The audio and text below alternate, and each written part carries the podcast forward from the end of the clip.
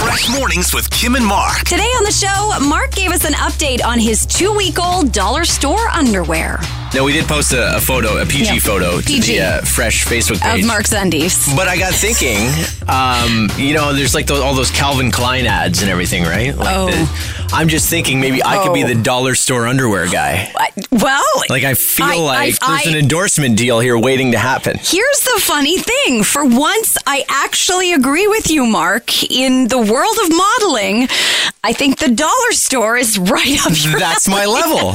Tomorrow, we're going to give you another shot at winning tickets to the I Love the 90s tour in Kitchener. Plus, I want to bring something up that you do that is just downright creepy at restaurants, and it makes everyone a little uncomfortable. What? oh Fresh Mornings with Kim and Mark on 1031 Fresh Radio.